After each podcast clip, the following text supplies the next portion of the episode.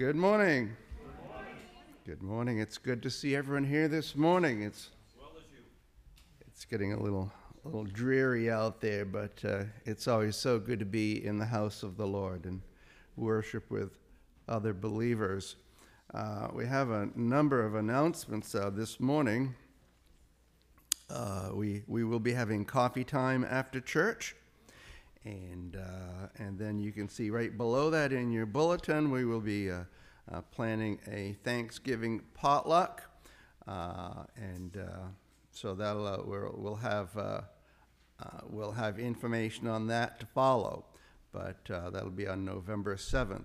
And next Sunday after church, there'll be um, uh, the uh, people in the church, I was going to say the men, but that's not so. All of the people in the church that would like to are um, uh, invited to do a uh, cut and, uh, and move some wood for Jane down, from, down to her house. And I think there's two or three cord there. And so if you could help next Sunday after church, you can talk to Fred, and he's got all the details on that. Uh, but that is um, going to be for uh, the wood is for Jane, and if we could all, uh, if, if you're able to, uh, help out with that, uh, or can bring a saw or bring a truck or whatever. Many hands make light work, so touch base with Fred on that. And trunk or treat coming up, and I know that is being worked on right now, and and I'm not sure if there's a, an announcement on that this morning. She, she has something to say about that.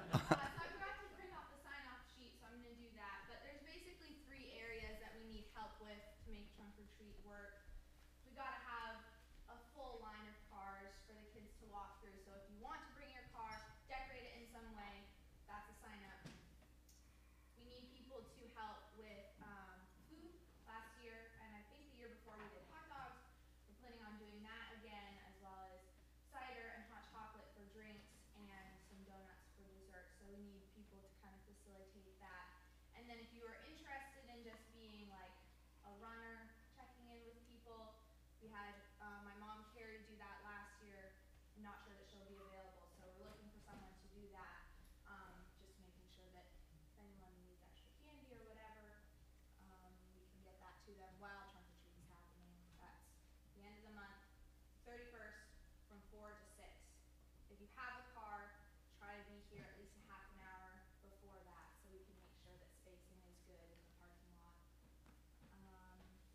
Fantastic. 150 that would be awesome.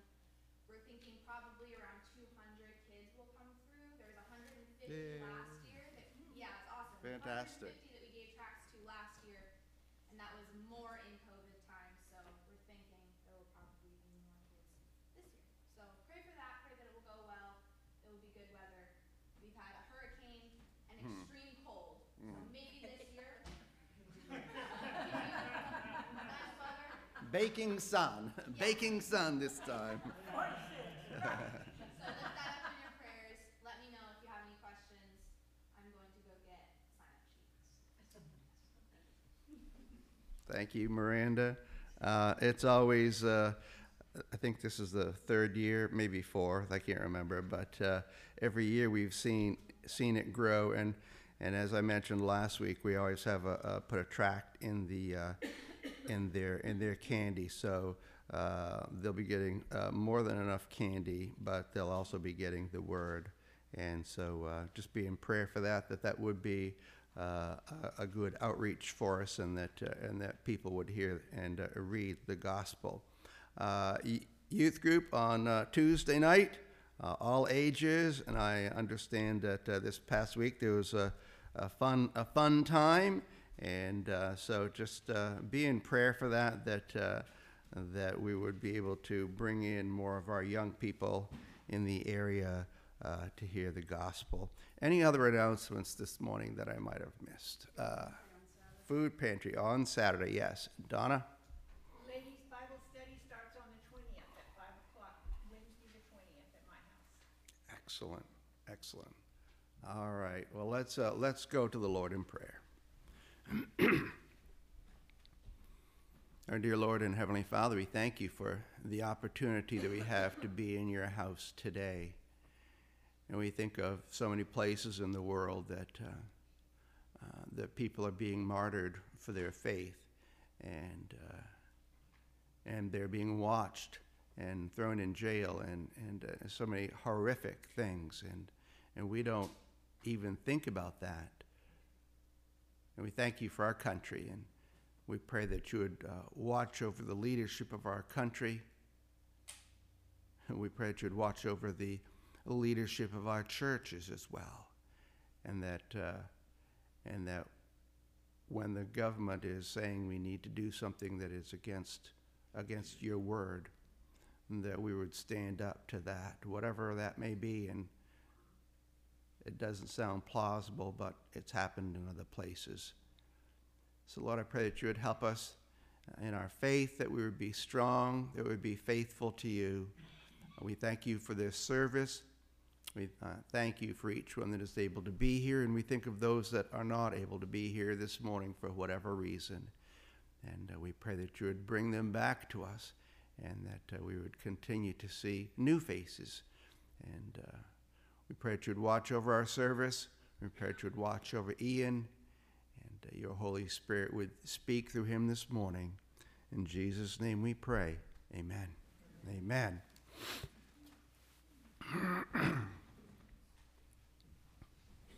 Our scripture reading this morning will be found in Psalm 90. If you'd like to follow along with me, Psalm 90, and we'll be reading all 17 verses.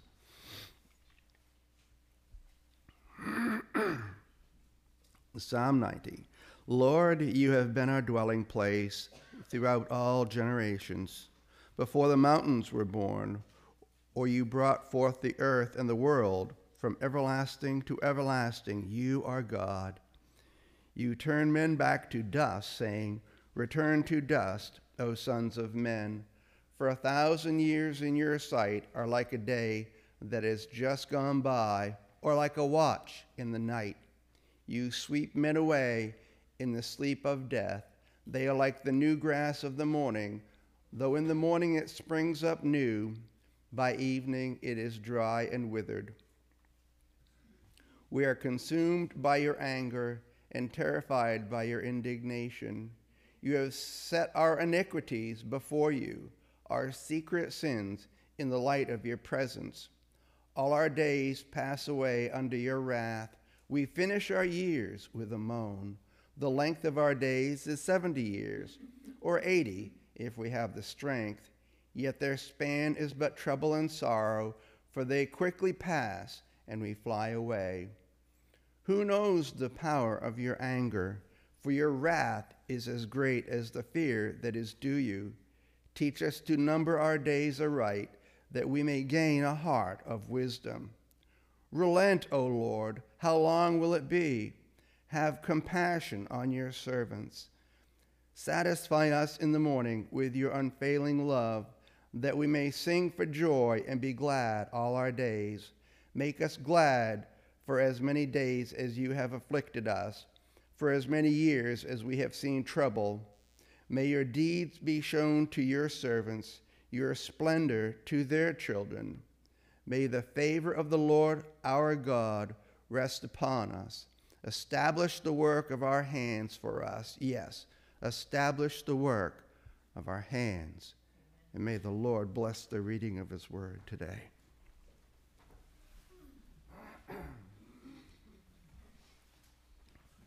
If you would turn with me and stand and sing number 182, For the Beauty of the Earth. 182. Let's stand and sing.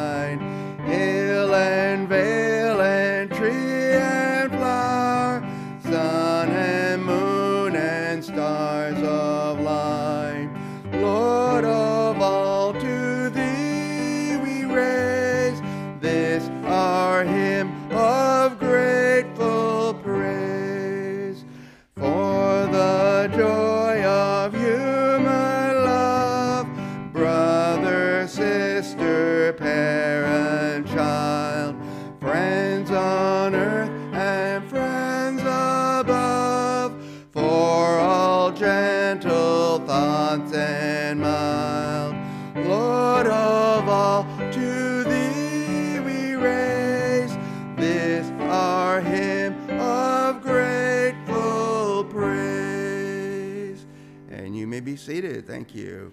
and one announcement I did not uh, think to make was that uh, uh, October is uh, Pastor Appreciation Month. And uh, I, I was going to make that announcement earlier, but uh, so um, this is Pastor Appreciation Month, and so we always try to do something for our pastor, wherever he is. Oh, there he is. There he is. Um, and so uh, a special meal, uh, inviting them over, um, just a, a, card, something just to, uh, we appreciate them and all of their hard work. And uh, so we just want to uh, take this month um, to say thank you for, for Ian and Miranda for your hard work. So just keep, keep that in mind. Keep that in mind. And now would the ushers come forward for the morning offering, please.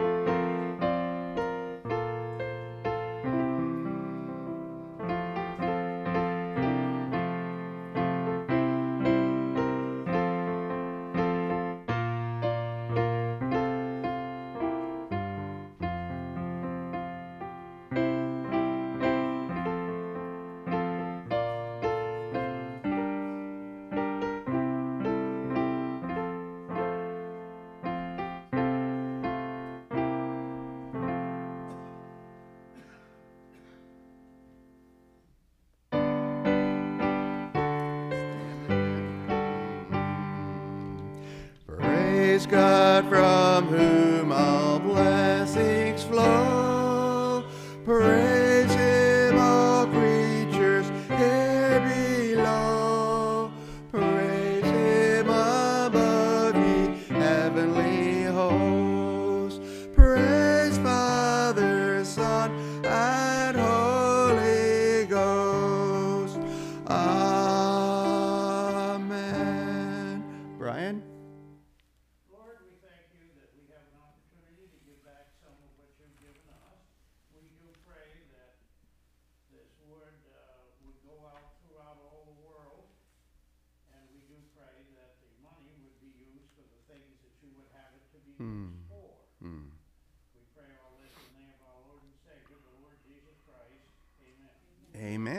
You would remain standing and turn in your green uh, book in front of you uh, to number four. All glory be to Christ. Amen. Number four.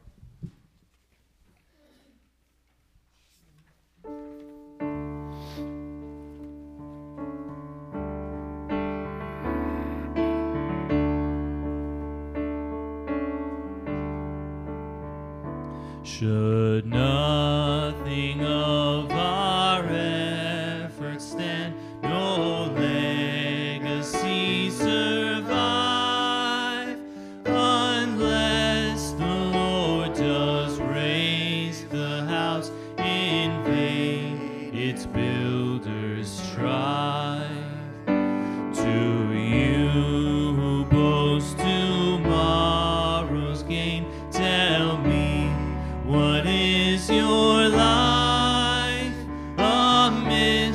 advent.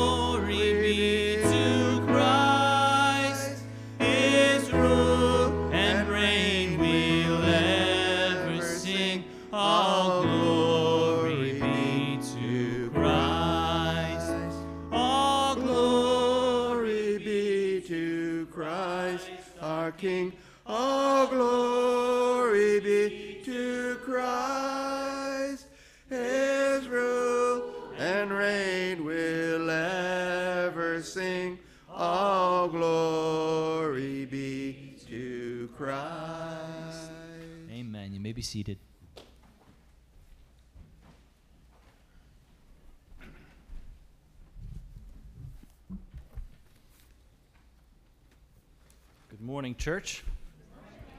We're going to take a moment now to, to go before the Lord in prayer. Let's go to the Lord in prayer.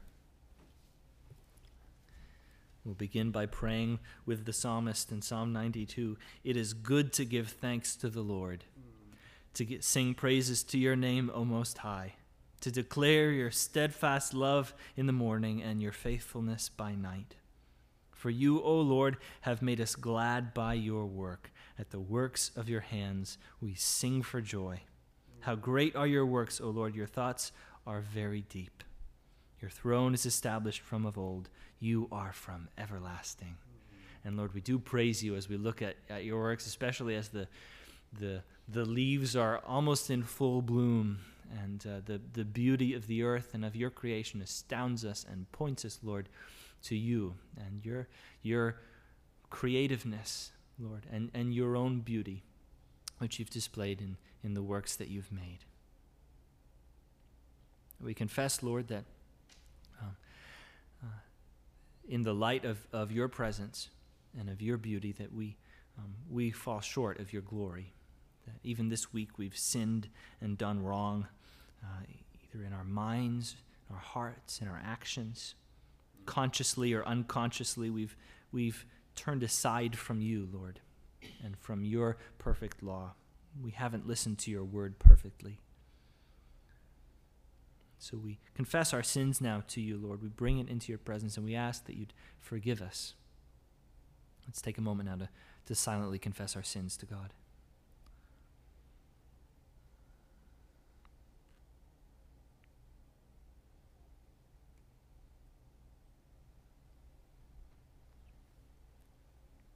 We praise you, Lord, that because of Jesus, because of the cross, for those who come in faith to you, you do not deal with us according to our sins, nor repay us according to our iniquities. For as high as the heavens are above the earth, so great is your steadfast love towards those who fear you. As far as the east is from the west, so far do you remove our transgressions from us in Christ. We thank you, Father, for the assurance of forgiveness we can have in Jesus' name, not because of anything we've done, but because of the finished work of the cross. We thank you, Jesus, for the good news of the gospel and the life you give us, the kind of freedom we can find in you. We pray that you'd continue to teach us how to walk in that freedom and in that life, that we'd continue to learn to walk according to your ways.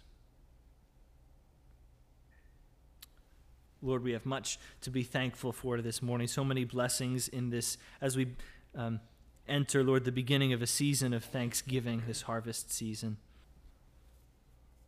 Lord, our, our thanksgiving doesn't end there. We just look around this room at, uh, at this church family, and, and we're so thankful. And we're so thankful for the work that you're doing among us. Um, we're thankful for the just the gift of this family and what a joy it is to be a part of a, of a church that loves you and that loves one another. We ask that you continue to bless and to grow us, that we'd grow to maturity in your word, that you'd be making us day by day more and more like Jesus. And, and, and more than that, Lord, that you'd extend the mission of this church beyond these four walls, that, that uh, you'd, as we go throughout our weeks, you would give us, uh, you'd give us opportunities that, uh, that we can't help but recognize as opportunities given by you to share the gospel with those around us, with our family, with our friends. We pray especially, Lord, for those who are close to us um, and yet who are not close to you um, and, and have not come to a saving knowledge of Jesus.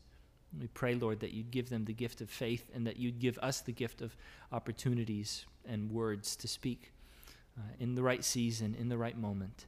Um, and that you would work through those encounters, and that many in our communities, many in our in our own families, Lord, would be coming to Christ.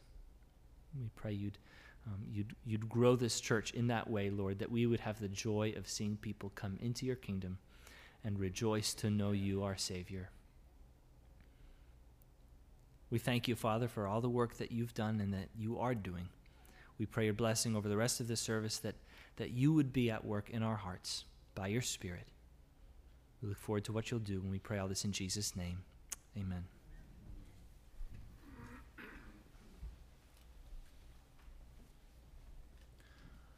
Our final uh, song before the uh, message is uh, in your in your green book, and it's uh, number forty-six in your green book, which is uh, towards the back, right? Yes, there it is, towards the back, the next to last page. And uh, if you'd like to stand and sing, it is to the tune of "Sweet Hour of Prayer." We'll sing all three verses.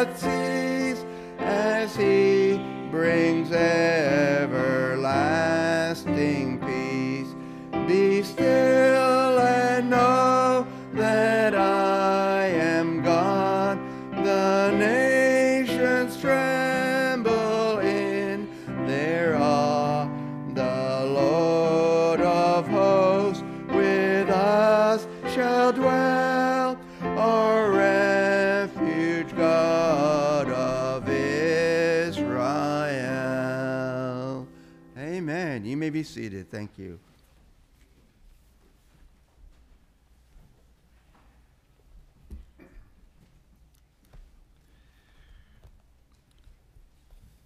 The text to which I'd like to draw your attention this morning will be found in Mark chapter 15. Mark chapter 15, and we'll be looking at the first 15 verses. Mark 15, verses 1 through 15. I love a good murder mystery. Uh, a few months ago, Miranda and I watched a film adaptation of The Orient Express, which, of course, is one of the great classic murder mysteries. If you're not familiar with the story, it's the story of a, of a train headed from the Orient, I think Istanbul, to somewhere in Europe, and they're caught somewhere in the mountains of Europe in this massive snowstorm and this, this avalanche, and they're trapped in the train. Uh, for a number of hours or days. I can't remember the specific length of time, but they're there in the train, and while trapped in the mountains, there's a murder on the train. Someone's killed. And there just so happens to be a famous detective on the train as well. And he spends the rest of their time trapped in the mountains trying to discern who it was who's responsible for the murder. Now I'm going to give away the ending, so don't listen if you don't want to know the ending. But the, the twist at the end, which makes the story so memorable, is as this great detective interviews person after person on the train, what he discovers is each of them have a motive. Each of them have a valid motive. Each of them could be a, a, suspect. And what he discovers at the end is that every single person on the train was involved in the plot to commit the murder. The whole train was guilty. It's, it's an amazing ending, right? It's a real bombshell moment at the end when he discovers everyone on the train is responsible. Jesus' death is not a mystery. It was recorded quite clearly who is responsible for Jesus' death. But there's a, there's a parallel here with the Orient Express because, as we're going to see uh, this morning, when you ask the question, who's responsible for Jesus' death? Who in the first, in first century Jerusalem was responsible for the death of Jesus Christ? The answer is everyone on the train. Everyone in the room in Jerusalem in the first century played a role. And we're going to look at the various actors who played a role in sentencing Jesus to death. And eventually we're going to see, well, we'll see first, course, the, the religious leaders are, have played their part, and Pilate plays his part. It's a very interesting one. The crowd plays a part in crucifying Christ, the people as a whole. And finally, we're going to have a sort of a surprise ending of our own. We'll see that Jesus himself was, in one sense, in on the plot. And we'll take a look at what that means and what that means for us as Christians. Let's read our passage together Mark 15, the first 15 verses. And as soon as it was morning, the chief priests held a consultation with the elders and scribes and the whole council. And they bound Jesus and led him away and delivered him over to Pilate. And Pilate asked him, Are you the king of the Jews? And he answered him, You have said so. And the chief priests accused him of many things. And Pilate again asked him, Have you no answer to make? See how many charges they bring against you. But Jesus made no further answer, so that Pilate was amazed. Now at the feast he used to release for them one prisoner for whom they asked. And among the rebels in prison who had committed murder in the insurrection, there was a man called Barabbas. And the crowd came up and began to ask Pilate to do as he usually did for them. And he answered them, saying, Do you want me to release for you the king of the Jews? For he perceived that it was out of envy that the chief priests had delivered him up.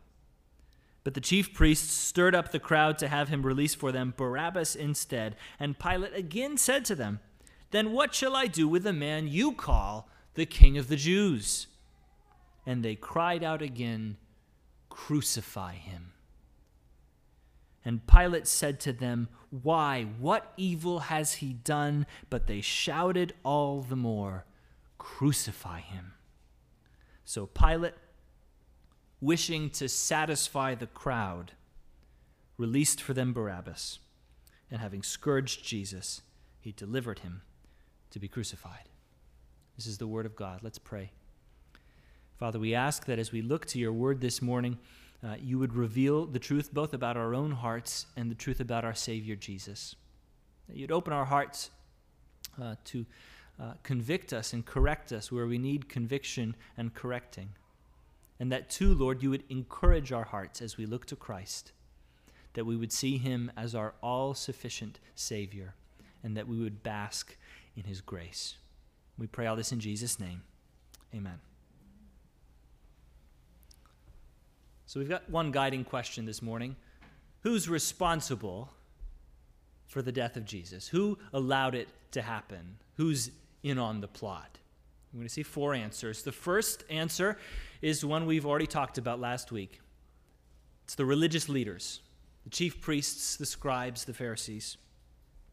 Take a look at verse 1. And as soon as it was morning, the chief priests held a consultation with the elders and scribes and the whole council, and they bound Jesus and led him away and delivered him over to Pilate. This is merely picking up on the narrative where we left it off last week. You'll remember last week we looked in detail at the trial of Jesus before the religious leaders. And we learn here in verse 1 that that trial took place in multiple stages. First, in the middle of the night, Jesus was brought before a select committee of the Sanhedrin, and they drew up the charges. That's what we talked about last week. And then, just as morning was breaking, Jesus was brought before the full Sanhedrin, probably a number of dozen of these religious leaders, and they, uh, they rubber stamped the decision yes, Jesus ought to be delivered to death. And then we, we read they bound Jesus and led him away and delivered him over to Pilate. Now, we're not going to look in depth at the, the Pharisees, the, the religious leaders' motives for turning Jesus over to Pilate. We, we talked about that quite a lot last week. Just by way of review, the religious leaders had a problem with Jesus because Jesus was gaining a following, people were listening to him, and Jesus was calling them out on their sin. Right? He was calling them out as hypocrites. He was calling them out for the, the way they were abusing the people and the way they were um, taking people's money and uh, they, they were a bit threatened, right? Jesus was walking into their house and messing everything out. And so, uh, the, in their envy, right, and in their, in their desire not to be disturbed, they say, all right, we got to get rid of this Jesus. He's causing too many problems. And we spoke last week, you may remember, about how we can be prone to do the same thing, right? When Jesus comes into our lives and we encounter his word and he starts turning over tables, right, and calling us out on our sin we can be prone to make excuses not to listen to him, right, or to get rid of him. We want to avoid that. That's the error, error of the religious leaders. That's the religious leaders. Who's involved in Jesus' death? Chief priests, the scribes, the elders. The next person involved in Jesus' sentencing to death is Pilate. Pilate's a, a proper name. His name is Pontius Pilate, and Pilate was the Roman governor over the region at the time. And we're told that the, the chief priests and the scribes bound Jesus, they put him in handcuffs, and they bring him to Pilate. Now, why Pilate? Uh, why did these religious leaders have to go through the Romans? It's because the, the Jews at the time were under the, the rule of the Romans, and these religious leaders had some measure of authority among their own people, but any authority they had, it all had to be basically rubber stamped by the Romans. And these Jewish leaders didn't have the authority to enforce any kind of death penalty. The Romans reserved that for themselves. And so the religious leaders have to go through Pilate if they want Jesus taken care of. And so that's why they, they, they bring him to Pilate. And verse 2, we meet Pilate, and Pilate asked him, Are you the king of the Jews? Are you the king of the Jews? Which is an interesting question to begin with. Um, Mark doesn't give us the context for this, um, but we are given the context in the other Gospels. Why, why does Pilate start off asking Jesus, Are you the king? And that's because the religious leaders, the Pharisees, knew exactly what to say to Pilate to get Jesus killed. You may remember from, from last week in the trial of Jesus before the religious leaders, they weren't talking about Jesus and any kind of claim to kingship, right? They were t- their accusation against Jesus then was blasphemy, right? That was the charge they were able to kind of trump up to get Jesus accused by the, the uh, Sanhedrin. Here's a different accusation. They're not coming before Pilate and saying, hey, listen, uh, this guy's a blasphemer against our religion. What would Pilate say to that? What's it to me? Right? And so they come to Pilate and say, say, hey, this, listen, this guy, he says he's the king of the Jews. And he's trying to get people to follow him as king. Now, that would have registered as a threat on Pilate's radar. Keep in mind the context of the time. Jerusalem and Judea, this is a powder keg. In the, in the hundred or so years around Jesus' lifetime, there's multiple rebellions. There's multiple sort of guerrilla warfare groups waging war against the, the, uh, the Roman oppressors. Um, and uh, there's multiple rebellions to various degrees of, of success. So uh, the Jews really didn't like the Romans. And Pilate's basically his one job was to keep everything down. right? to, to make sure that none of these rebellions were successful and to try and keep the, the Jewish anger under wraps and to try and keep things calm and peaceful. And so it would have registered as something pretty serious for the religious leaders to say, hey, uh, Pilate, um, listen, we have one king, we serve the emperor, we, we respect your rule, but this Jesus guy, he is a troublemaker. He, he says he's the king. He's trying, to, he's trying to take people under another empire. This is a problem, Pilate, and you better do something about it. So Pilate asks him, verse 2 Are you the king of the Jews? And he answered him, You have said so. This is one of the greatest non answers in all of history. You have said so. What's that supposed to mean? Those are the four English words, anyways, that Mark records Jesus saying in this whole passage. If you've got a red letter Bible, only four words in red. Jesus doesn't say hardly anything at all. We're going to circle back to that. It's significant. John, in his gospel, does record that Jesus said more on this occasion, but not much of it to, amounted to any kind of real defense. He sort of deflected the accusations and, and kind of, in a sideways way, did own up to being the king. But he says in, in John's gospel, um, uh, uh, uh, not a king of this world, right? Uh, my kingdom is not of this world. Um, but in all of it, he's, he's deflecting. He's not really addressing the charges head on. Verse 3 the chief priests accused him of many things. Chief priests, they're coming with all kinds of accusations. They've got a whole list of things that, that might stick on Jesus.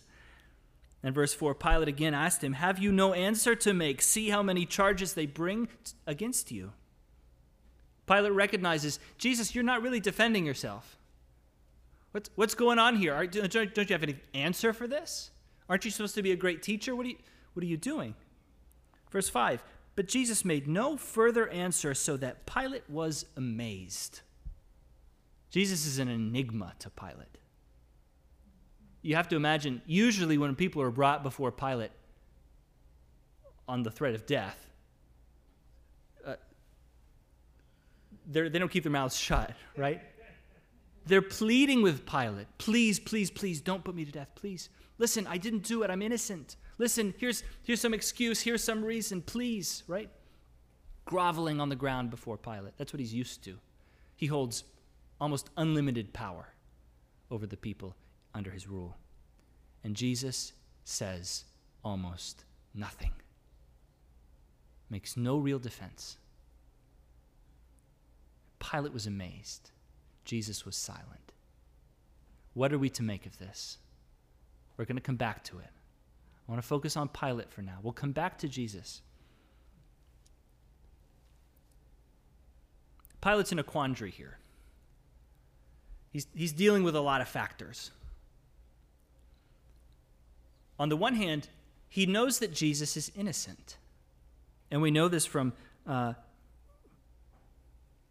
from the, the verses that follow. Verse 10 For he perceived that it was out of envy that the chief priests had delivered him up. Pilate was no dummy. He was a shrewd political operator, and he saw right through the religious leaders' claims. He recognizes these are phony claims. They're just trying to get rid of Jesus. They're envious of his position, they're threatened by him. And then again in verse 14, to the crowd, Pilate said to them, Why, what evil has he done? Even just before he issues the sentence, Pilate is still grasping at straws, wondering, What on earth is this guy getting killed for? Pilate couldn't seem to find any good reason. So, on the one hand, Pilate recognizes there's not really any good evidence against this Jesus. There's really no reason to kill him. But on the other hand, he's got the chief religious leaders of Israel mad, right, in his office, pounding on his desk saying, Get rid of this guy. Now, of course, Pilate had power over them, but they still had significant power and sway within, within Jerusalem. They, they could cause a lot of trouble for Pilate if, if Pilate didn't go their way. And so Pilate's in a little bit of a pickle, right? On the one hand, he sees Jesus is innocent. On the other hand, probably shouldn't do anything to make these guys upset. And so Pilate, the politician, makes just the most brilliant move. Verse 6 Now at the feast, he used to release for them one prisoner for whom they asked. And Pilate remembers this. He's like, actually, I think this afternoon I'm supposed to let a prisoner go.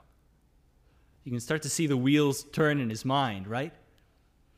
If I can take Jesus before the crowd, they say he's the king of the Jews, probably the crowd will ask for him to be released. And I can release him to the crowd, and then the religious leaders will, I'll be able to tell them, hey, it's out of my hands. The crowd asked for him. It's your own people wanted him. Not much I can do. Pilate saw it as a way out. Verse 7 Among the rebels in prison who had committed murder in the insurrection, there's a man called Barabbas. Verse 8 The crowd came up and began to ask Pilate to do as he usually did for them. This is probably why there's a crowd in front of uh, Pilate's, Pilate's headquarters. Um, people know, usually around 4 o'clock on this day of the Passover, Pilate releases people, right? So they, they've started to gather. They, there's going to be a show. There's no cable TV, right? You got to do something in Jerusalem on a boring afternoon. So the crowd is gathered, and they began to demand Do what you usually do for us. Let someone go. This apparently was Pilate's custom, probably as a way of appeasing them, right? He's, he's trying to keep things kind of tamped down, and so this is like a here, have some candy. Let, you, you can have one prisoner. Verse 9, and he answered them, saying, Do you want me to release for you the king of the Jews? This is Pilate's plan, right? If he can get the crowd to demand Jesus, then he gets out of this pickle. Verse 11 But the chief priests stirred up the crowd to have him release for them Barabbas instead. So you've got the chief priests manipulating and working the crowd here. And crowds are easily swayed, and so he's the, the crowd starts demanding Barabbas. Verse 12, and Pilate again said to them, Then what shall I do with the man you call the king of the Jews? If you want the axe murderer, what am I supposed to do with your, your king? You're the one who calls call him the king. Verse 13, they cried out again, Crucify him. And Pilate said to them, Why? What evil has he done? But they shouted all the more, Crucify him. So Pilate wishing to satisfy the crowd, released for them Barabbas. And having scourged Jesus, he delivered him to be crucified. We'll come to the crowd in a moment. But for now, I want to, I want to consider Pilate. Because that day, he signed the death warrant for a, a man he knew to be innocent. A man who he did not understand was actually the Son of God, the incarnate Lord the Messiah, Jesus, who actually was the King of the Jews. How did Pilate get there? Did Pilate set out that morning to crucify an innocent man? Doesn't seem like it. But look at the way Pilate managed his authority.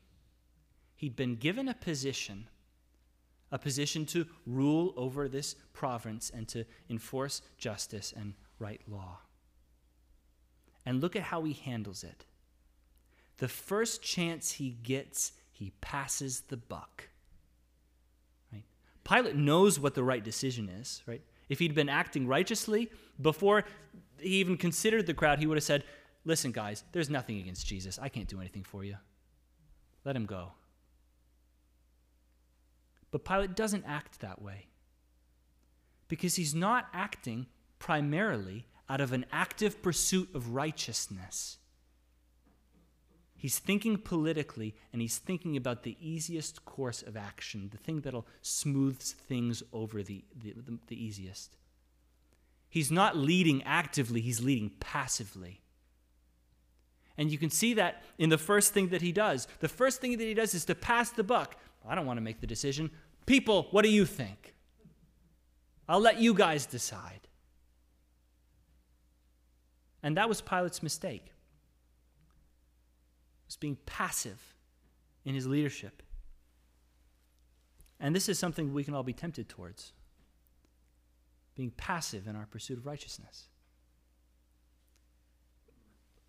Many of us, maybe some of you, feel yourself tempted in, in the direction of the priests, and you're tempted every morning to, to set out and, and sin, right? But I think usually our temptations are, are, are more indirect. We don't usually set out in the morning to sign the death warrant of the Son of God. But if we set out in the morning with a kind of passive attitude towards the things of the Lord, not actively working towards righteousness and holiness, but instead passively letting the people around us set the agenda, letting the media set the agenda, letting social media set the agenda, just living passively. It's easy to slip into things we never intended. That's the error of Pilate. And we we ought to be careful and watch over our own souls. Not, not many of us, as far as I, I know, have been given authority over a whole province? But all of us, at the very least, have been given authority over our own bodies, over our own, own minds. And, and we ought not to live passively, just letting whatever comes come, but instead living actively, working to pursue righteousness in our lives. And, and this is true too um, for those who have been given authority over more than just your own body. Maybe you have a position and authority at work, or you're um, your husband and father, and you're given as, as head over your home, right? In, in those kinds of positions, passivity is poison. Okay? Pass, passivity is the error of Pilate. He's not leading, he's just getting along, he's just smoothing things over, right? Um, and for those who are given into positions of authority, um, passivity often leads to sin, even unintentionally. Because at the end of that day, Pilate signed Jesus' death warrant. Not intending to, just intending to, to please the people who are in his charge. Fighting for righteousness is often harder, right? Almost always. it's going to be harder than just settling into passivity and letting whatever happens happen. But it's worth it. That's the error of Pilate. We've talked about the religious leaders. They were jealous, they were threatened by Jesus, they wanted him gone. We've talked about Pilate, who settled for passive leadership. Now I want to consider the crowd. The crowd's an interesting character here. We're not given a lot of insight into who they are. The one thing we're, we're told about the way they made up their minds is that, uh, verse 11, the chief priests stirred up the crowd to have him release for them Barabbas instead. Again, you have to wonder if any of those among the crowd set out that morning to yell, crucify him about their Messiah, their king? Probably not. But there's something about being in a crowd that you can be swept up by. If any of you have ever been to a concert, right? And even if you go to a concert of a band you don't know and you don't know any of the songs, there's something about being in that atmosphere that sweeps you up in the occasion. And I, I imagine something similar was going on on this occasion. But crowds are fickle. And we see this throughout the Gospels. When we read in the Gospel of, the John, of John and the feeding of the 5,000, um, there's a whole crowd there, and they're real excited because Jesus is making them fish tacos, right, and giving them out for free. It's like, this is good stuff, right? But as soon as he starts to teach hard things, um, they start to winnow away. And all that's left is just the core group, the 12. Crowds are fickle, right? They like to hear what they'd like to hear. Um, you see something similar, and this comparison is often drawn between the crowd on Palm Sunday and the crowd here on Good Friday, right? Not necessarily the same exact people. There's somewhere between 100,000 and 150,000 people living in Jerusalem at the time, right? There's a lot of people. It's probably not the exact same crowd. Um, but there certainly may have been people there at both events. And it, it shows us something about the fickleness of crowds. When Jesus is riding in victoriously on the donkey, this is exciting. We could be part of this party. But when all the religious and political leaders seem to be lined up against Jesus, it's real easy to yell, crucify him. Right? There's something to the majority power of a crowd. And it's up to us as Christians not to be swept up in the chants of the crowd because the crowd is not always right. And it's up to us to be discerning as to when to listen to the crowd and when to ignore them.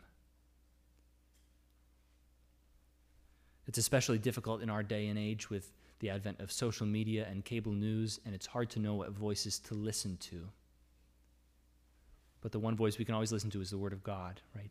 And that's our, that's our that's our stronghold, even in the crowd. That's where we know we can be safe. Who's involved in Jesus' death? Well, the priests and Pilate and the crowd. I want to go back to Jesus now. We kind of left that hanging. Pilate's amazed. What is this Jesus on about? What's his deal? What's his problem? He should be begging for his life, and he's barely saying a word. What's going on with this Jesus? It's fascinating because Jesus hardly even figures in this narrative. We hardly hear anything from him. What's Jesus doing? And on a surface reading, we might be tempted to think that Jesus was actually being even more passive than Pilate. We don't hear anything from him. He's not raising a finger in his defense. What's, what's going on with Jesus? But the fact is that Jesus is actually more actively involved in plotting and planning here even than the priests were. We, we can be tempted to read this kind of narrative and see Jesus as the unwitting victim, as if he's accidentally fallen into the hands of his enemies and is now in the words of Pastor Steve, pacing back and forth and rubbing his hands together and saying, What to do? What to do? It's not what he's doing. And, and we know that from what we've already read in the Gospel of Mark. Multiple times, with explicit detail, Jesus predicted to the disciples this is what's going to happen when we go to Jerusalem. I'm going to be turned over to the chief priests. He specifically says that. They're going to turn me over to the Gentiles. He explicitly says that, talking about Peter, um, not Peter, Pilate. And Pilate is going to have me flogged, and they're going to spit at me and revile me, and they're going to kill me. And Jesus told his disciples multiple times, and of course they brushed it off, right? Jesus knew exactly what he was getting into. It was no accident that he's on the stand in front of Pilate. It's actually his specific intention. It's why he came. Jesus was not killed in some fluke of history. In fact, all of history was being guided towards this event. We get this taught explicitly in Acts chapter 2, if you want to turn there with me. Acts chapter 2. And we hear here, we hear here from the Apostle Peter, the Apostle Peter, who we've been kind of down on the last couple of weeks, right? Because he denied Peter, and it's a, it's a real bummer.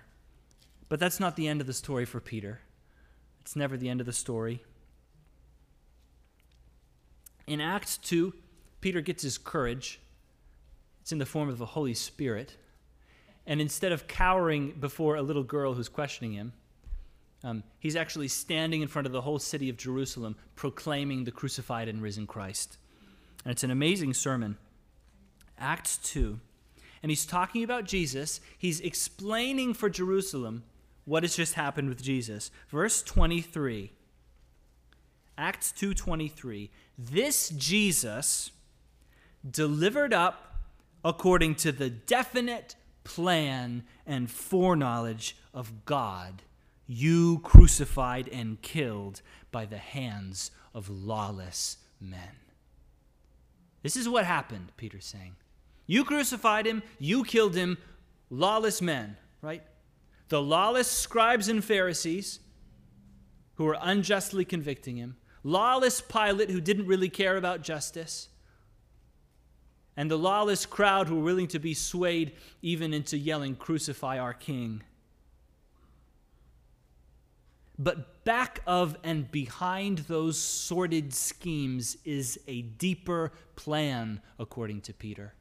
It was no accident that Jesus was crucified at the hands of lawless men. It was indeed his intention. This Jesus delivered up according to the definite plan and the foreknowledge of God.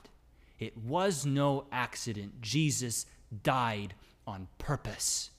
Who is behind the murder of Jesus? Well, we can say on a human level, the priests and Pilate and the crowd, but on an ultimate level, on an eternal basis, it's Jesus himself and God the Father who sent him.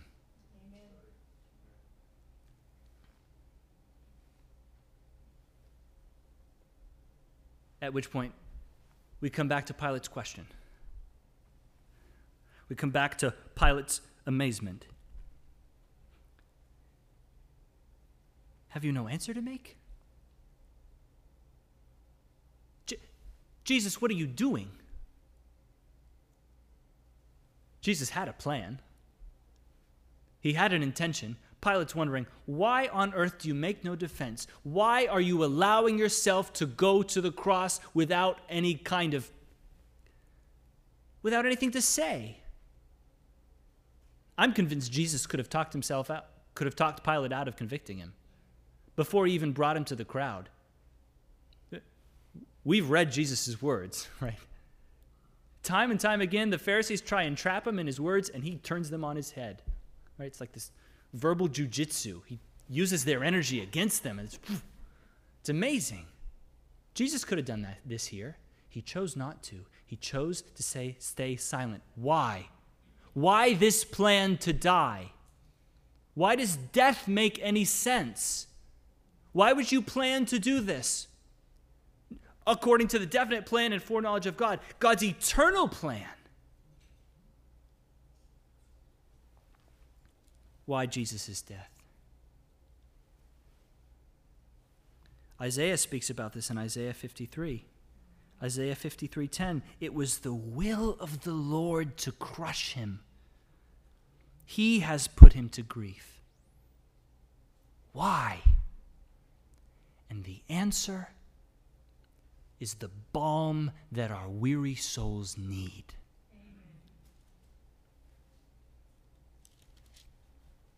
Isaiah 53, verse 3 He was despised and rejected by men, a man of sorrows and acquainted with grief, as And as one from whom men hide their faces, he was despised, and we esteemed him not. Why? Verse 4 Surely he has borne our griefs and carried our sorrows. Yet we esteemed him stricken, smitten by God, and afflicted. But he was wounded for our transgressions, he was crushed for our iniquities. Upon him was the chastisement that brought us peace, and with his stripes we are healed. Jesus set his face to the cross and uttered not a word before Pilate because Jesus loves sinners. God made a plan from all eternity that Jesus would die, that he would silently suffer at the hands of wicked men, because God loves weak, broken, sinful people like us. Because God has set his heart on us.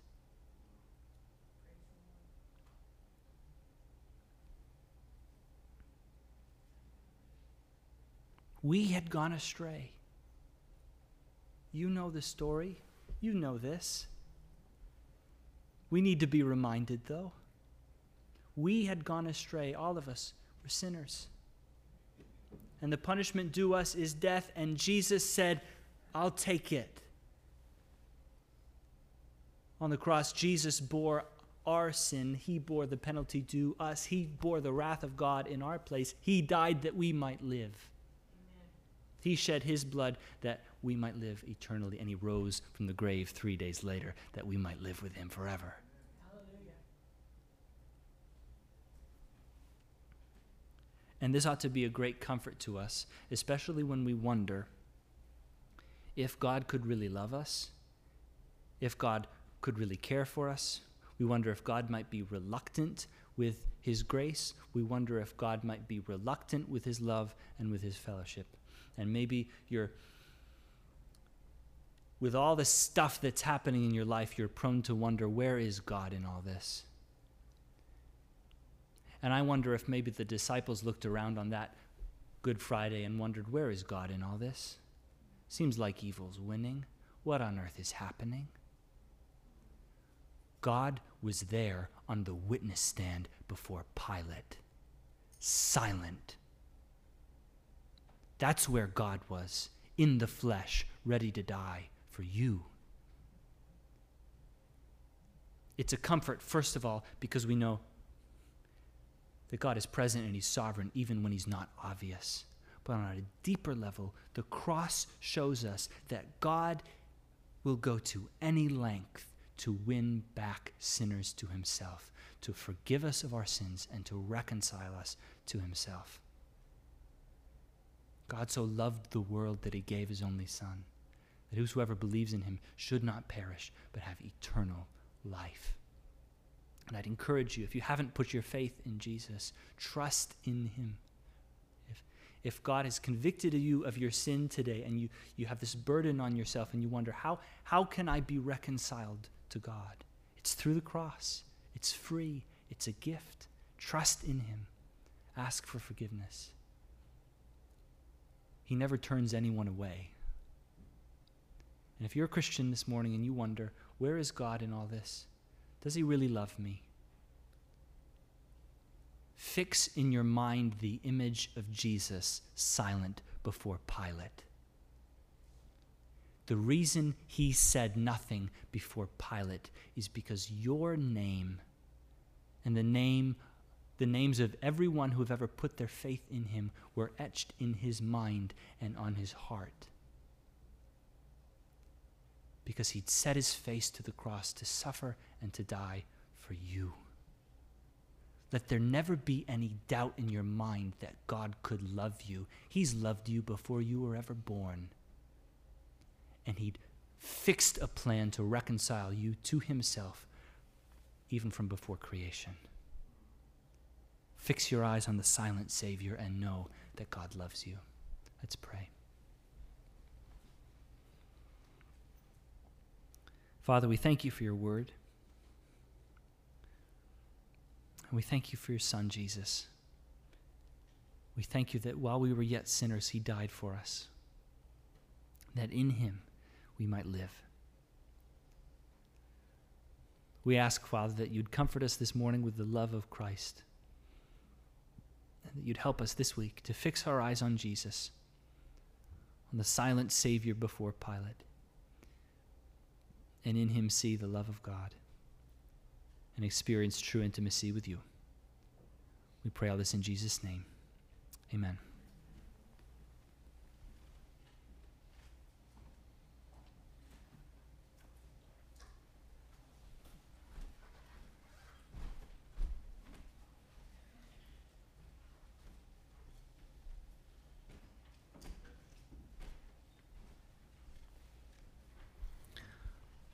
Let's stand and sing 349 in closing. Oh, how he loves you and me. And I'd like to uh, uh, sing the first and the second verse, and we're going to sing the first verse with the piano and then the second verse a cappella. 349. Oh, how he loves you and me.